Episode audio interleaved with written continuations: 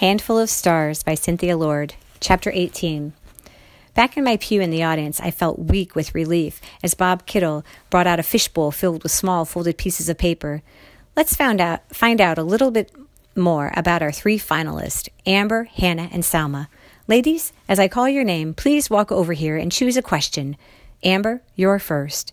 Amber came forward, smiling at the audience. She picked a little folded piece folded paper from the fishbowl and handed it to Mr. Kittle. Amber, what is your favorite childhood memory? He read. My favorite childhood memory is the time my family went to Disney World when I was eight, Amber said. I loved going on the rides, and we went in February, so we flew away from all the ice and snow in Maine. I changed from my snow boots into my sandals on the plane. We can all relate to that, Mr. Kittle said. I bristled.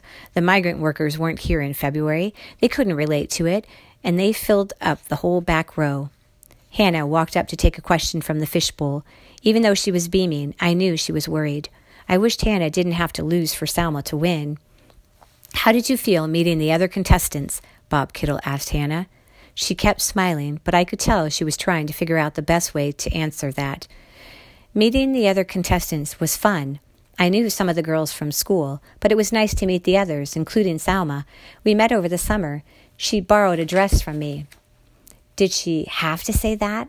I wondered if Hannah was trying to win by showing off her kindness. Loaning Salma her dress was kind, but it also showed everyone that Salma didn't have what she did.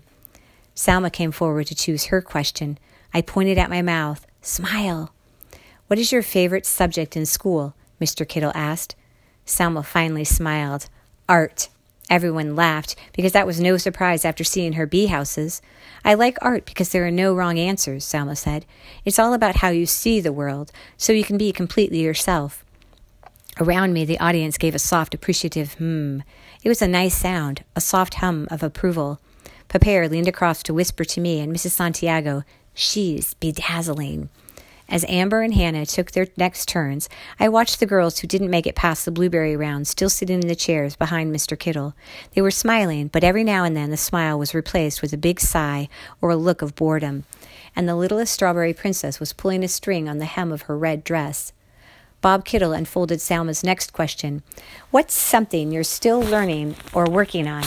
Salma rolled her eyes. Fractions. The audience laughed loudly. I looked at the judges and was glad to see they thought it was funny too. Salma was killing this. She was doing it by being honest. I hoped Bob Kittle would say that was the end of the questions, but they kept coming. Amber, if you win, whom will you thank? My parents, the judges, and the whole community. Amber motioned with her hands to the audience like she was an orchestra conductor. Describe your best friend, Bob Kittle asked Hannah. She looked first toward her parents and the boy sitting with them. Then I saw her gaze slide away and right to me. For a second, Hannah's smile slipped and she looked sad. My best friend is Lily. We've been friends since we were little. My eyes locked with hers. Lily's papa always called us two peas in a pod, she said, not even blinking. We've both gotten busy, and I haven't seen her as much. I miss her. It's good to have a true friend, Bob Kittle said. I watched Hannah as she walked back to her place in line. She didn't look at me again, though. Maybe she just said the first thing that came to her mind, or maybe she thought it'd be better I'd be a better answer than the amazing Brandon. Or maybe she missed how things used to be, too.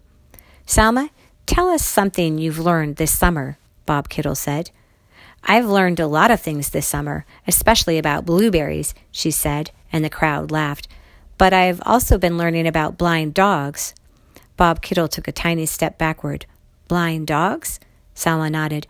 My friend's dog is blind, and I wanted to know everything that could be done to help him. I had to do that research really early in the morning, though, because that's the only time I could get a turn on the camp computer.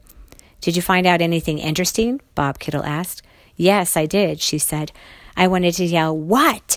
But Bob Kittle was moving on. Now, for the final questions. This is your last chance to impress the judges, lady. She'd gotten up early to learn about Lucky. She'd done that without even telling me. Beside me, Pepper blew out a loud breath. He'd been nervous for Salma, too. I grinned at him and he held up one finger. One more question. My leg couldn't help bouncing again as Amber and Hannah answered their last question. Finally, Bob Kittle unfolded Salma's. Tell me something you'll never do. Her smile fell. just like her lips were on a string and someone tugged it down. Oh no, I thought. You don't have to take it so seriously. I would never lie. I would never cheat on a test. I would never wear a plaid skirt with striped socks. She answered so softly that if she hadn't been right up to the mic, I didn't think anyone would have heard her. I'll never stay in one place, she said, and she walked back to her spot in line. When the winner was called, it was Hannah.